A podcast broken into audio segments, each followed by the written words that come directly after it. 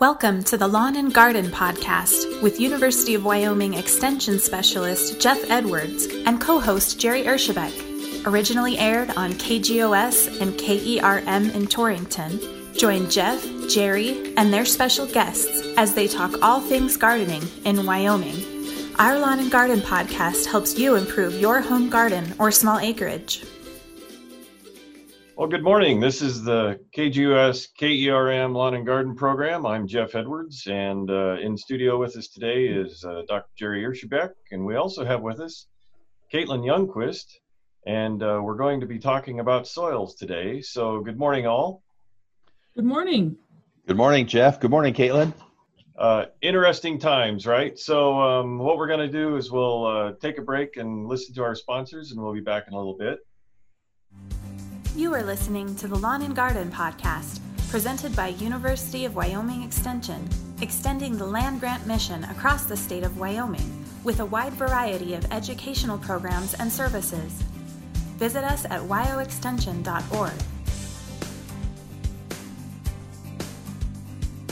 Okay, we're back. This is Jeff Edwards. This is the KGOS KERM Lawn and Garden Program with uh, Jerry Ershebek and Caitlin Youngquist and uh, we'll be talking about soils and composting and all sorts of good things. So, Caitlin, I'm going to turn the floor over to you. What would you like to talk about today? Well, it's starting to warm up. Although we got a little snow the other day, but it's starting to warm up again, which gets us all thinking about gardening, growing some of our own food, especially considering the upheaval in the in the food system right now. And so, um, get getting everyone out in the garden and, and getting some seeds in the ground and taking advantage of the spring weather is what we're all thinking about here.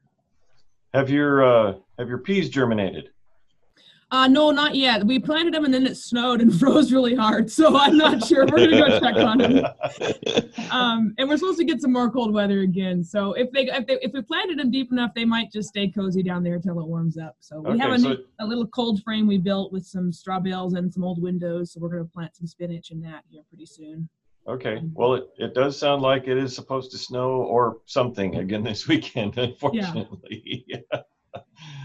so uh, let's start with um, new gardeners. Uh, I'm guessing that there are going to be uh, more people this year thinking about gardening, and uh, uh, what are some of the first steps that they should probably do in order to prepare a small garden space, or if they uh, you know, even if they're thinking about doing some type of gardening in containers, what what what's some of the first things that they should be thinking about?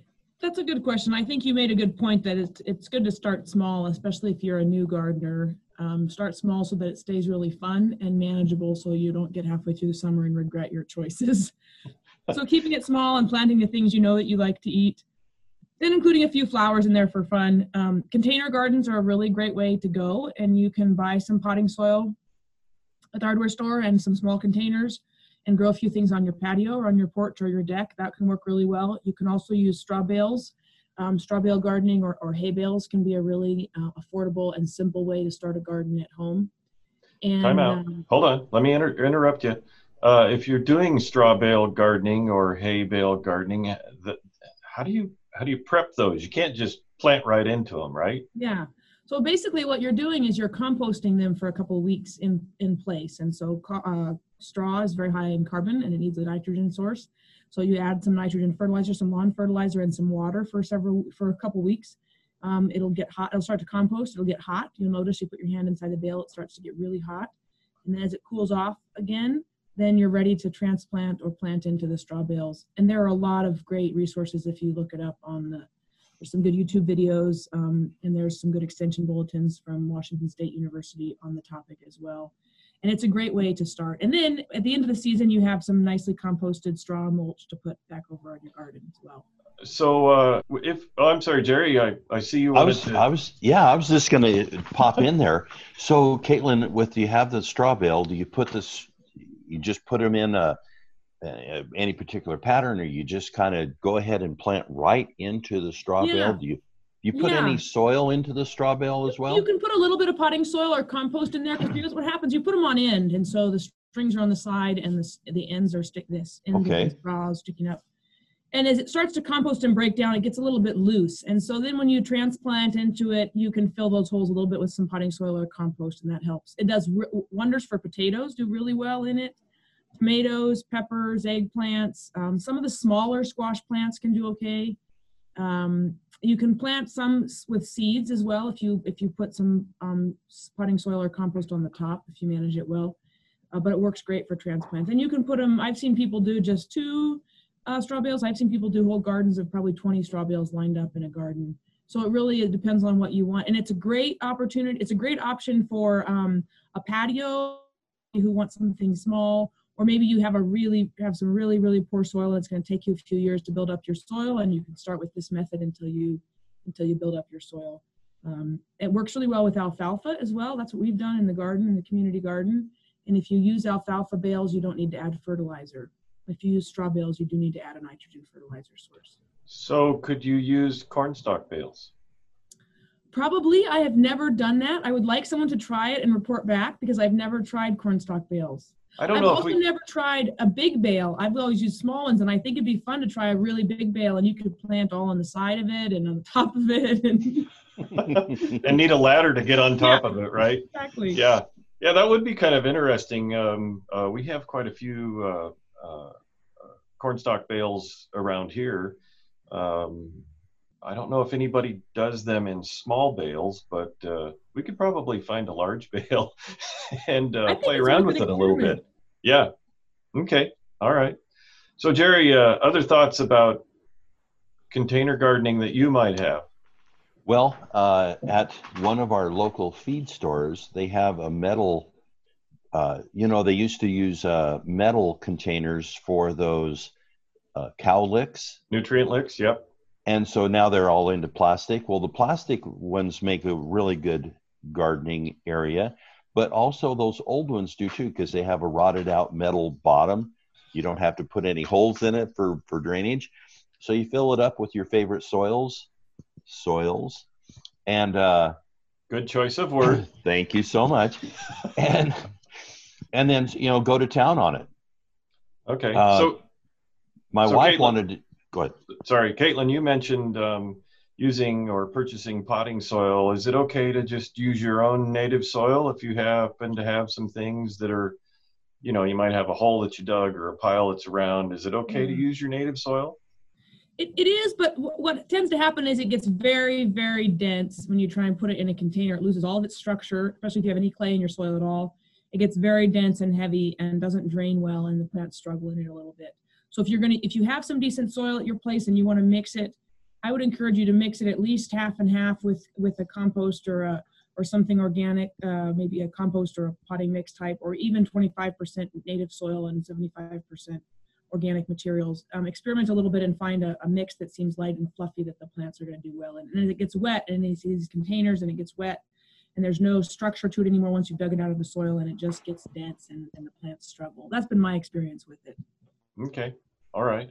Well, uh, I guess we need to, to uh, transfer some worms with it when you use your native Yeah. soil too, right? That too. Yeah. yeah. Or, or stop by a store and pick up some bait and drop them in there. Yeah. Yeah. And the nice thing about using a potting soil is you can use it for more than one year. So you don't need to throw it unless you've had a disease issue in it. If, you're- if all your plants have been healthy, you can use it again the next year. Um, or, or mix up, mix a little compost into it to kind of add a, add a little boost of nutrients. So it's something that you can keep using for a long time. Okay. And some people say that they should should bake their soil to make it sterile. Is that a if you're if you're um, going to be starting seedlings in the greenhouse or like in a, in a large quantity of seedlings um, that's when you might become an issue with having sterile soil but again Okay. if you're buying a, uh seed starting mix like a a, a ba- small bag of it at the at the garden center then you should be fine with that but if you're making your own compost and you're concerned about starting things sterilizing it would be a good idea you bet? Solar, so a uh, solarization process would be enough to take care of that. I think so. Or you, people do it in their oven. Sometimes you can just, if you need a small amount to start some seeds, you can put it in your oven. I would have to look it up. I don't know off the top of my head what temperature you need it to get to. Okay. Uh, in a previous um, previous life, I did a project where I compared uh, black uh, plastic to clear plastic, and cla- clear plastic heated up a whole lot faster and uh, longer than black plastic did. So did you find that it made some seeds germinate and then killed the seed, like weed seeds, and then killed them? Is that what right. you're using it for? Yeah, so it it actually forced them to germinate early, and then we were able to kill them out. So um, it it heated up the soil. Yeah. Neat. Caitlin, I like your idea about the first time gardeners because uh, starting small, because I remember some of our first gardens, it became very weedy and over weedy, and we just go, okay, we throw our hands up in the air and go, we're done. I'm done. And so it's it's one of those deals that you have to just stay after those weeds. It's true, and this is where I get to talk about my other favorite subject, which is mulch. And so keeping the soil covered both to protect the soil, to feed the soil, and to slow down your weeds. And that's where your old straw bales come in, or leaves, um, some clean compost. You can even use cardboard and newspaper, um, grass clippings. All these make really great mulch materials. And that's doing, like I said, several things. It's feeding the soil. Uh, it's keeping them. It's it's conserving moisture, particularly in our really arid climate. It's great to conserve moisture, and it's really going to slow down your weed pressure. Now, with lawn clippings, now, we've talked about the one pound of nitrogen if you compost or, or uh, uh, mulch your lawn, that approximately one pound goes back in through the season. So, if you're using lawn clippings, is that going to give you some a little bit of nitrogen for your soils? It is. Yeah, it's going to give you nitrogen and, and a lot of other things too. It's going to give you your some, a little bit of phosphorus and potassium and a lot of micronutrients over time. Um, so it is going to provide some nutrients for the soil for sure. And so, again, weed control. So Caitlin, would uh, uh, just uh, you mentioned cardboard, and I was thinking uh, a container gardening garden on my patio. Uh, would it be a good idea to, um, uh, I guess, cut a circular disc that matched the size of your container garden out of cardboard, and then poked holes through it where you planted, or you know, would, would that be a really good idea to to uh, eliminate weeds or reduce weeds, or are, yeah, are you causing you, are, are you causing yourself more problems? I think you could try it. The thing, of course, it's going to break down as it gets wet. Sure. Um, and so it's a short-term biodegradable weed barrier. If you're doing a container garden and you have pretty clean soil, I mean, container gardens are very easy to manage weeds in. Sure. Anyway so that may not be as much of an issue. Now, I think I've been thinking about this beginner gardener thing, and I guess I consider myself a little bit of a beginner gardener as well as I'm learning and experimenting in the community garden. But here's how I think I would approach it. I think I, if I was really starting from scratch, I'd never gardened much before. I think what I would do is start on in a very small space with some containers, some recycled containers, like Jerry, what you mentioned. Um, what we have here in Worland is, is a Pepsi factory, and so we can get these big barrels plastic barrels you can cut in half and they kind of are the same size, you know, those kinds of things, recyclable containers, old water troughs, or some straw bales, and start real small with that. And then this summer, what I would do is I would start amending the soil in my garden bed for next year. And so next year, plant, pick a part of my yard that I was going to convert to a garden, start amending that soil, dig the grass out, put in some compost, leaves, all you know, manure, keep it keep it really wet, let it break down, and then by this fall, or next spring it will be ready to plant and be really beautiful weed-free soil. That's I think how I would approach it, kind of step stepwise. And what you can do then with your cardboard is you can use the the sheet mulching or the lasagna gardening method. And again, there are a lot of resources out there if a person wants to do some looking on this. Um, and you just use the, the either cardboard or, or thick layers of newspaper, even on top of living grass, existing grass, you can do it, or you can dig the grass out first lay that down as a biodegradable weed barrier, and then start layering it kind of compost in place. So maybe manure, uh, leaves, grass clippings, maybe some old straw, um, pine needles, sawdust, coffee grounds, some food scraps, you know, vegetable scraps.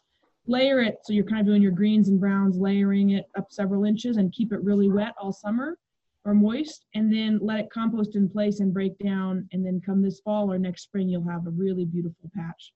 Okay, and then so this is gonna this is getting back to Jerry's favorite activity. You do, do you do you go in and do your recreational rototilling at any point in time, or you tell Jerry you tell Jerry to just put that rototiller away?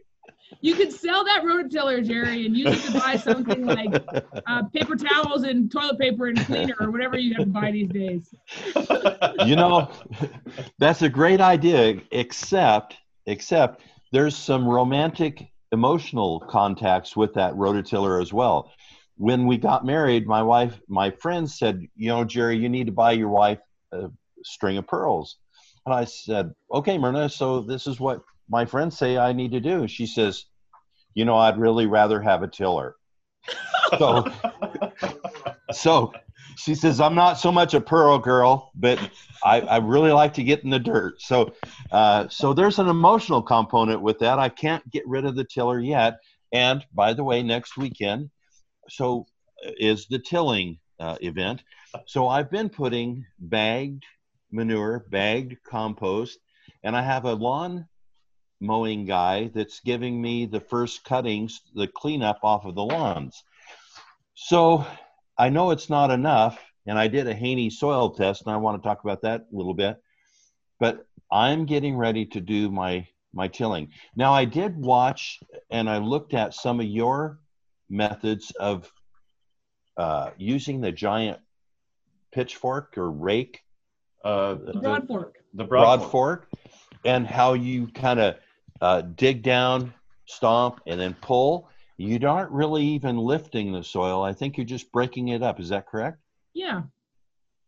Yeah, you're kind of breaking it up, especially you know, if you have a little bit of clay in your soil or you have a hard pan, especially from years of tilling, um, or you're just trying to get, you know, maybe you're starting a new garden and things are a little compacted. It really helps break that up and get some of that water and air moving through the soil and the plant. Now, at the end of last year, I had a guy with a small tractor, uh, a garden tractor, and I had procured a shank, and he had a shank, so he had a longer shank than I did, and he says, "You know, Jerry, I, I don't know, it doesn't feel like I'm pulling anything fairly hard."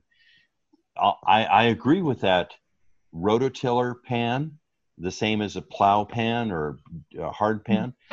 Uh, I can see that. I can visualize that. I can understand that quite well. Uh, so I had him shank my garden. So I thought, well, that's that's a step forward. Yeah, you know, it depends on or backwards what kind of soil you have too. Your tendency to get a, a sheer uh, tiller layer there, plow pan, or compaction if you have a lot of clay in your soil versus if you have a very sandy soil. I'm very sandy. So that's so your your sandy soil is much less likely to have compaction issues, although it does not hold water and nutrients as well. But it's correct adding a lot of organic matter, which helps balance that out. So let's uh, let's talk about my soil test. It said on the back side, it said uh, the I have a high pH of eight, the respiration is low, and the soil health score is low. I need a cover crop to feed micronutrients and increase my soil life. They recommended 50% legumes and 50% grass. So, do you have a favorite this, cover crop? Well, well, back up a minute. When was this test taken? It was taken uh, November 10th of last year. I wonder too if you redid it during the peak season or you know where when it's warmer you would have a higher respiration because that's somewhat dependent on temperature a little bit because it's micro so respiration is just looking at the amount of carbon dioxide that comes out of your soil when it's heated up and added water and moisture moisture and temperature um, because it just measures the amount of uh, bacterial microbial activity in your soil. They're just breathing, right? So I wonder if you did that when it was warmer, um, if you would see a little bit more microbial respiration, if possible. Um, does it tell you how much organic matter, your percent organic matter? Yes, it did, and, uh, and that would be another interesting thing. I, you know, on the topic of soil tests, there are a lot of different types of soil tests. The most, um, I guess, the typical lab test is mostly a chemistry analysis. And so it tells you nitrogen, phosphorus, potassium, your micronutrients. It will also tell you typically your percent organic matter, uh, your pH, maybe some issues with salts. And that's a really good baseline. And the for gardeners, really, um, probably the two most important things to look at for most people is going to be your salts to determine if you have excessive salts that are causing problems in your garden and to look at the organic matter and with the hope that your organic matter is increasing over time. And that's a really positive indicator. So it says percent LOI Yeah, point oh. point oh. No, 2.0. Oh, 2.0. LOI is loss on ignition, which means they basically burn it off and then they determine how much is there. Okay. Um, so 2% is not very high. And it's Right. not much, and a lot of our farm fields here in the Worland area are 1% or sometimes even lower. Our native soils in general are pretty low. in Same these- as same as with Goshen County. Yeah. So, you know, if you can get up to three or four or five percent over the next few years, um, that would be really great. And you're on the right track with add, you have to add organic matter, right? It has to come from somewhere. So plant roots actually do a, are very important for putting carbon. So organic matter is about 50% carbon. So sometimes we use that term interchangeably. So for putting carbon or organic matter into the soil, plant roots, cover crops are really for that.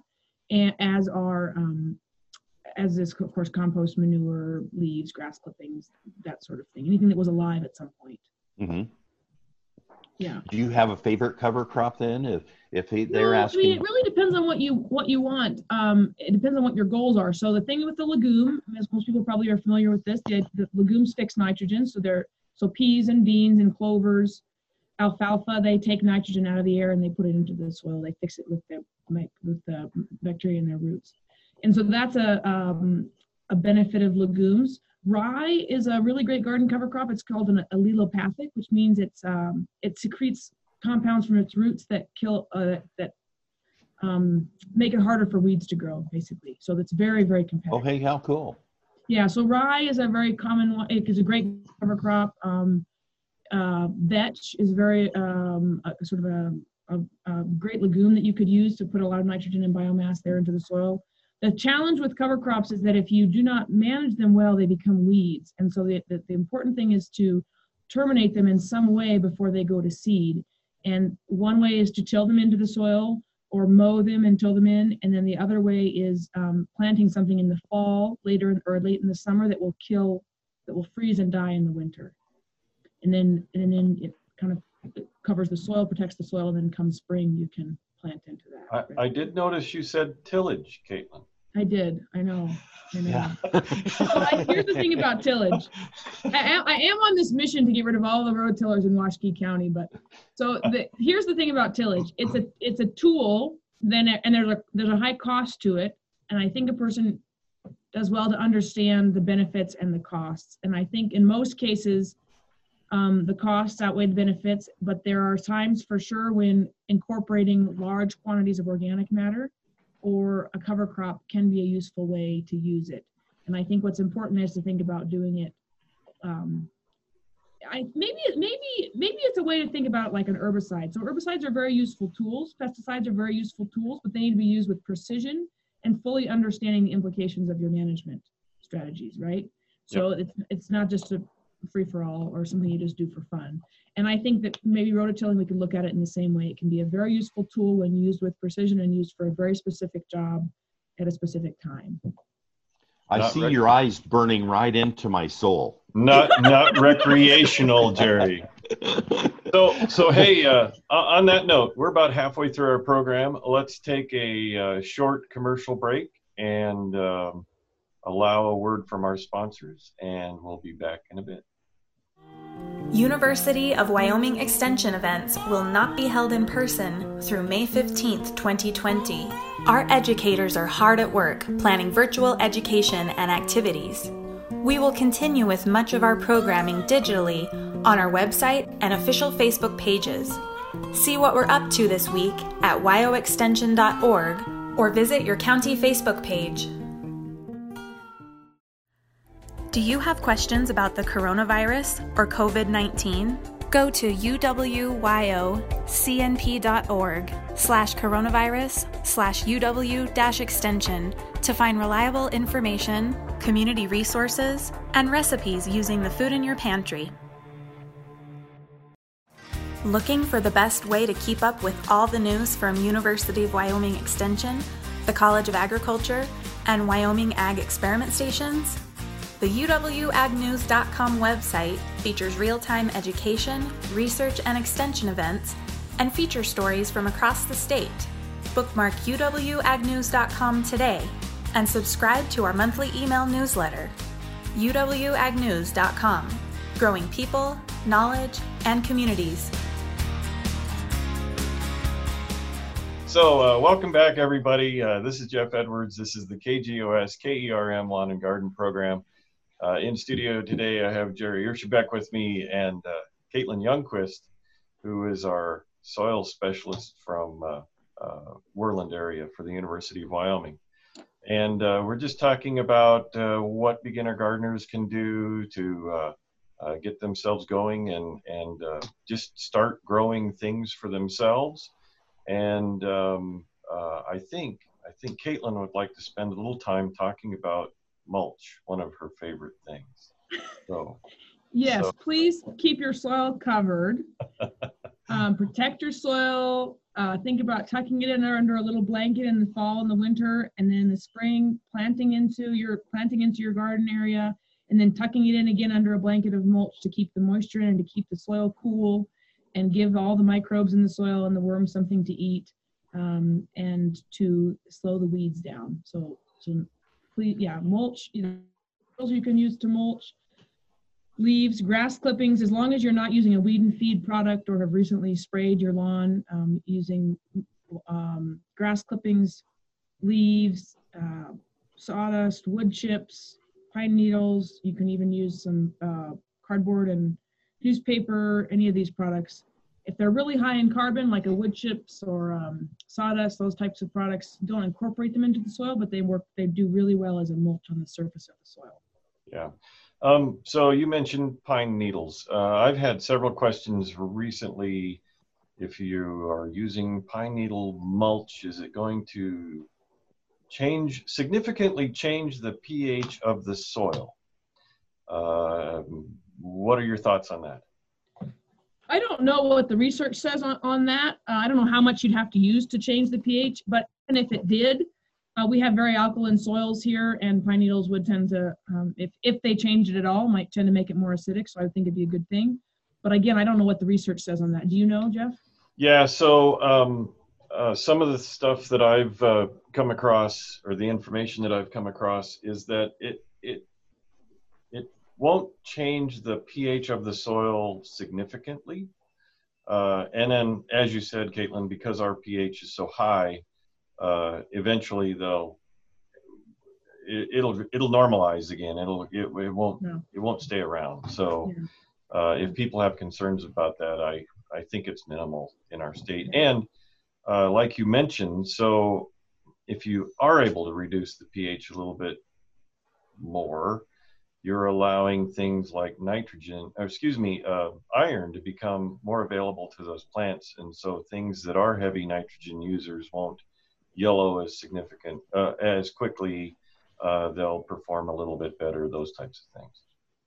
It's really true. Like you mentioned, Jeff, we do have alkaline soils, means high pH soils, um, high seven up to eight, or even higher sometimes. And what that means is that there are certain nutrients that the plants it's hard for the plants to take up out of the soil. Iron um, is one of them. Phosphorus is another one of them.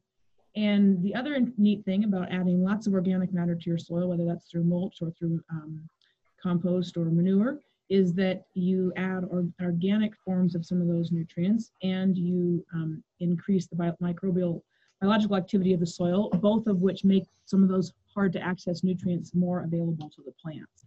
And by reducing your soil disturbance, you also um, those nutrients more available to the plants that would be otherwise hard for them to access in our alkaline soils. Okay.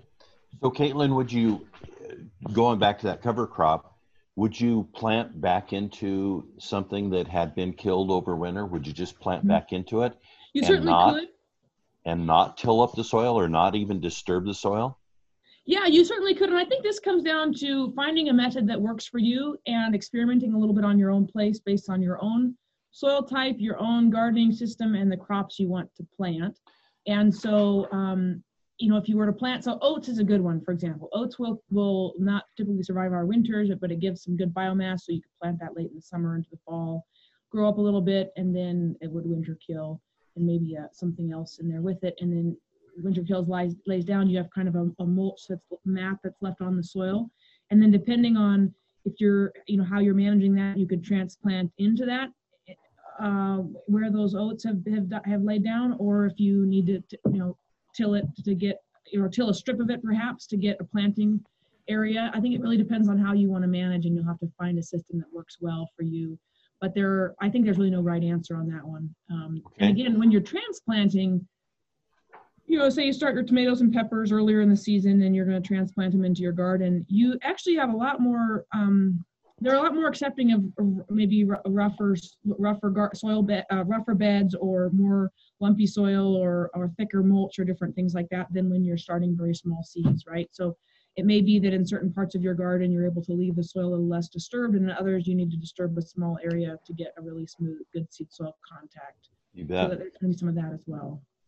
So when you're composting, would you use the lasagna method as well for composting? You certainly can. So there's different ways to do it. The thing about compost is that, as those who have done a little composting know, you need water, food for the microbes, and air.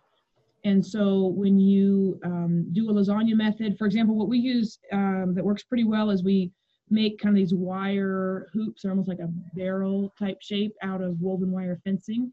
And we have those lined up along the fence, and then we layer into those some grass clippings and leaves. And it's a very slow method, and we add some water, but it is, it's tidy and it's an easy way to do it. You can even put some vegetable scraps in there, coffee grounds, whatever you have and then add some water over time. And then every once in a while, you kind of lift those up and shake them out and refill them and get some air back into that compost.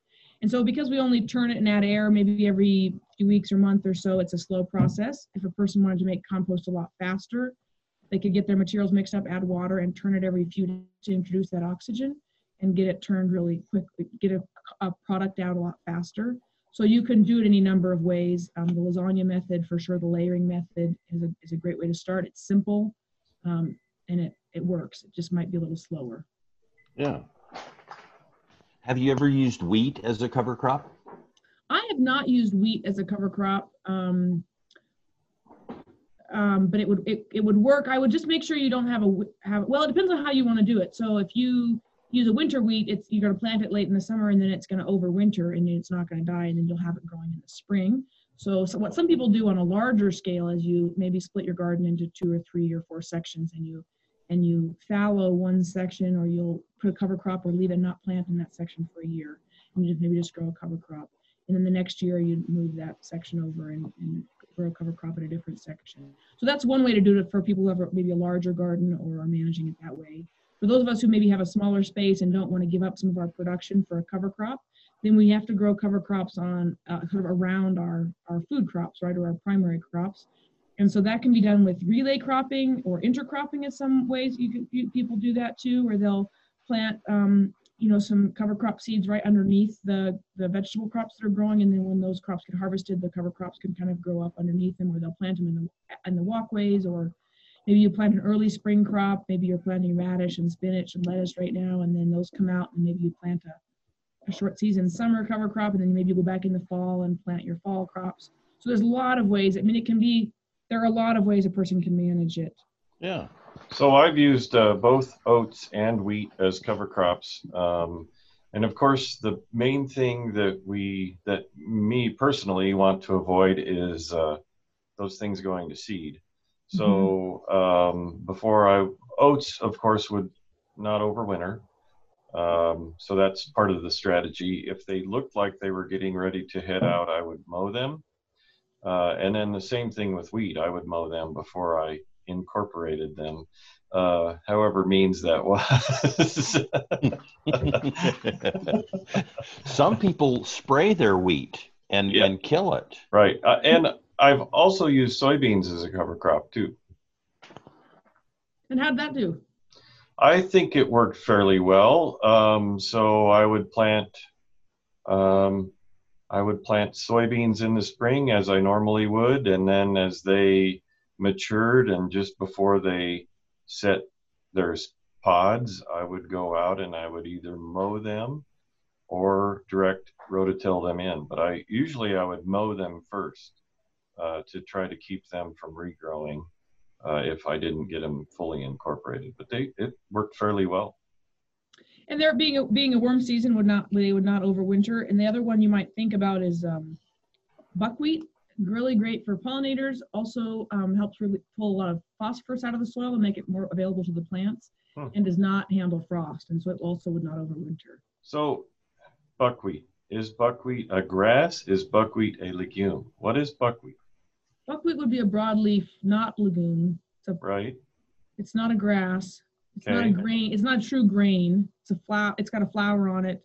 We do eat the seeds. Can't eat. You know, people make can you can eat the seeds, and it's got a pretty white flower on it. So broadleaf category, I guess.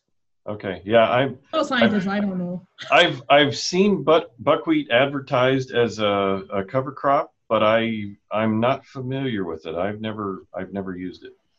Yeah, kind of tall, but it has broad. It has a yeah. It's not a gra- grain. But it's a good pollinator attractor, right? Yeah, and it's really good for pulling phosphorus out of the soil. For some reason, whatever is going on there, it pulls phosphorus out and releases it, makes it more available to the other plants. Hmm. So uh, you would want to use buckwheat prior to planting tomatoes, right? Perhaps now that would be a good experiment. Maybe someone's done that. Yes, there you go. Yeah, So or what? planted around your tomatoes, Pardon me? or planted around your tomatoes. Yeah. Yeah. I thought of planting that white Dutch clover around my tomatoes. Yeah, Yes, Jerry and I have talked about New Zealand uh, white clover. Uh, Caitlin, are you familiar with New Zealand white clover? no, is that one that should that won't overwinter? No, it will overwinter. It will. It's um, it, and it will get to be about three feet tall if you don't uh, mow it or manage it. But it uh, it can be planted in between spaces in your garden, and it, it would make a really nice cover crop. So then all you do is we use the weed eater to to calm it down. Right, Sure, groom it. right. Grooming. I, you know, I'd love to see people getting more creative with um, kind of diversity, a certain level of diversity and messiness in the garden. Um, in terms of plants that gr- growing together, maybe you have some cover crops, kind of like your clover growing under your tomatoes, to various things like this, some flowers planted in among. You know, there are a few weeds that we have to work really hard to stay ahead of: bindweed, Canada thistle. A few of those things that once they get started, just are so hard to get rid of, and be be very vigilant with those. But a lot of other things, you know, it's really not hard to manage if you can keep ahead of it. And, and mulching can do a huge, um, make a huge difference in terms of keeping ahead of our, our, our those really small weeds that have really pretty weak seedlings anyway to come up through that. And then also when you reduce your tillage, you're you're not storing up a lot of the seed bank that's down there anyway, and you're not leaving that soil bare where they just are the first things to germinate. And the other thing we do is use a drip line system. And so then you're only watering the plants that are right in a row instead of having a sprinkler system where you're watering everything, including all the weeds, right? And we're so dry here in the Worland area that without irrigation, not much grows. A few weeds, but not very much. So Yeah, that's the other things to think about.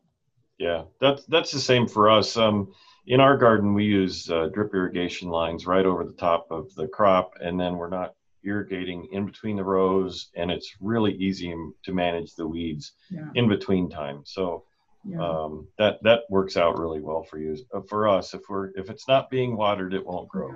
yeah. Yeah. And so the grasses for cover crop, did we cover that? So there, Oats, so the grasses. I would put the grains in the same category as those as grasses, so oats or wheat, right? Um, you can use annual ryegrass, which is another one that's a kind of a thick, doesn't get a tall like a grain, but it's got a thick coverage and it's highly competitive. Those are some good ones. Um, there are a, there are a lot of different options for cover crops, um, and a lot of them are edible. Really, a cover crop is anything you grow to build the soil that you're not necessarily gonna um, gonna eat. But sometimes, you know, even if you just have some leftover seed at the end of the season and you have some bare soil, throw all that seed out there and let it grow. And if it grows up and some of it, you know, it covers the soil, provides some carbon, feeds the microbes, maybe it dies back. And then next spring, you've at least kept your soil covered all winter. So you can get pretty creative with it, I think. Well, that sounds exciting. I'm I'm getting more excited about gardening. The weather is going nicely. Wait a I minute, hate Jerry. the fact J- Just because next weekend is your rototiller weekend, your annual rototiller weekend, doesn't mean that you couldn't have started gardening already. What what have you been doing? well, as a matter of fact, I planted a an elephant ear in the garden in the garage anyway, and uh, I've planted a few cannas in the garage. Okay. So I've I've got a few things started, but nothing really too much. And and Caitlin, other than your peas, have you planted We've got some peas and radish and kale in the ground. We'll see what happens. We have some spinach that's really short. We're going to transplant that out underneath the cold frame and kind of try, try the community garden is really a giant laboratory for Caitlin's experiment. so, with the side benefit of giving away a couple thousand pounds of food every year to the community. Um, anyway, so, and I would encourage anybody listening, if you're in Worland, please get a hold of us at the extension office and come down and visit our community garden. Um, share, come check out what we're doing, share some ideas. I would encourage folks to visit. Um, so we will have we will do a little bit of transplanting, I think, and we have this cold frame. And and, and, and we will be uh, you will have a geodesic dome before the end of the summer, we right? will in June. Yeah. Yeah. So uh, excited about that. we will be doing a geodesic dome workhouse at uh, workshop, misspeaking again, um, at the uh, Worland Community Garden in June. So Jeff, Yeah. is that where you actually go and and build a geodesic dome? Yeah, so um, my intention is to make it kind of a three day workshop and show everybody from start to finish what we need to do in order to uh, get all the parts and pieces prepped and then build the whole thing. And if that doesn't work out, I'll be ready to build it. Just show up and build Sounds good. We're excited. The other thing I'd like to put another pitch in while we're talking about classes, I have an online um, garden class for beginners on April 9th at 7 o'clock. We'll okay. using Zoom, and if people are interested, I would, they can call the extension office here, 347-3431, uh, to get the information on that. We're, we're actually doing a series. We'll do beginning gardening, and we'll do composting, and then we'll do grow- growing cut flowers. So I, I hate to share the bad news, but by the time this airs, that will be over. Oh, okay. We'll edit that out. Well, we'll have more coming up. We'll have a compost class then. Okay. Well, what's what? See, so we're airing on Friday. Okay. Okay. So what's the next thing coming up that you would like to talk about? Uh, so we have a compost class coming up on Thursday. On Thursday, what day? Uh, whatever that Thursday. You better edit this, Jeff. Hold on. Ryan's the editor. He'll take care of all of that. That's next Thursday, right? Yes, that would be Thursday, April 16th at 7 p.m. On it'll be a virtual class, and anybody who'd like to participate, please call the office here at 347-3431. Okay, perfect. Fantastic. Uh, so Jerry, I'm going to give you a little time. You know, you're getting ready. Are we having great pumpkin contest this year? Yes, we are. You know, in the midst of all this craziness, we need to have some normalcy. So, giant pumpkins, and Caitlin, I think that you have a couple of people around your area as well that. Wait a minute. into- Before before you start, giant pumpkins are not normal. I'm just going to throw that out. Now, there. wait a minute. this year, People who grow Myrna giant pumpkins are not normal either. now, Myrna found a, a white, it's like a Howden, although, no, not, not a Howden. It's like a, Myrna. Uh, so it's it's like a um, a white pumpkin, and those are called Ghost something pumpkins. something something. oh, Lu- Luna, Lu- Oh, a Luna. Okay, a Luna, white Luna. sure. And so um, we're editing, editing, editing. So it's going to be a giant show king, and it's a white one, and uh, it can grow up to a thousand pounds. So we're hopeful, we're hopeful that that will come in and do real well. So, oh, and then we have a French one, Marquise de Provence squash. So they're just fun stuff. But Your French, your French is about as good as mine, Jerry. Thank you so much. so anyway, we're having a we're we're meeting uh, with the giant pumpkin committee and uh, hammering out the details and uh, seeing how we're going to proceed forward.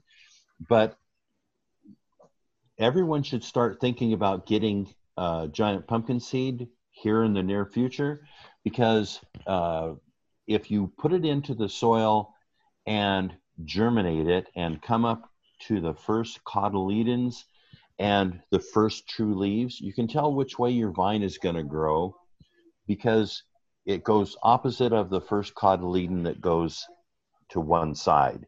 And so you can identify which way your vine is going to grow, and that's kind of important if you're hmm. placing your pumpkin. Interesting. Then we need to think about amending your soil and getting that that pumpkin ready to grow and maybe some cold framing so that we can protect that seed. So that's really why you're interested in cover crops, isn't it? You you want to have the best soil for this giant pumpkin, don't you? And maybe plant inside of that cover crop as a protection from the from the from elements. the wind, from the From wind.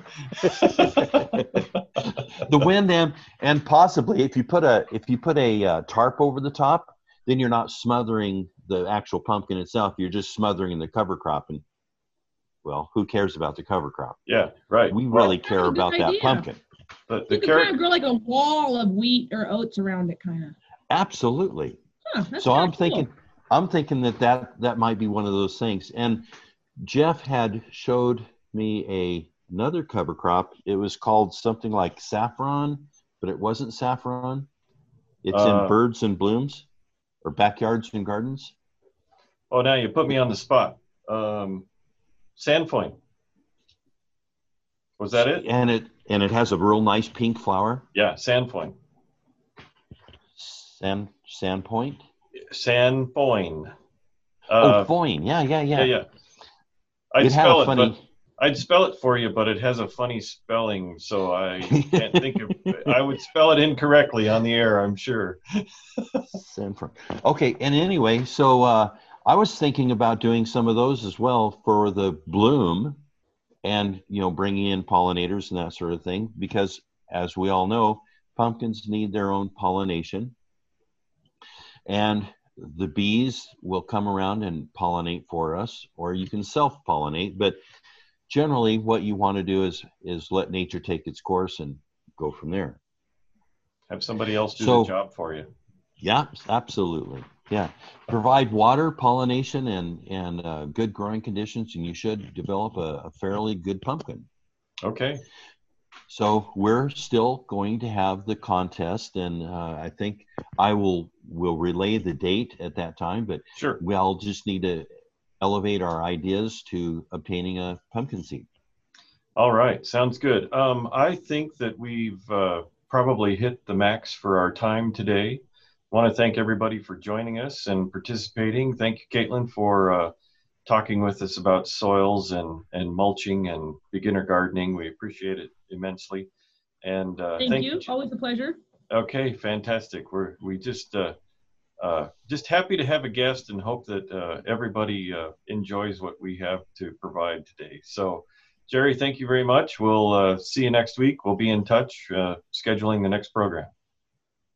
Thank you very much. Bye now. Thanks a lot.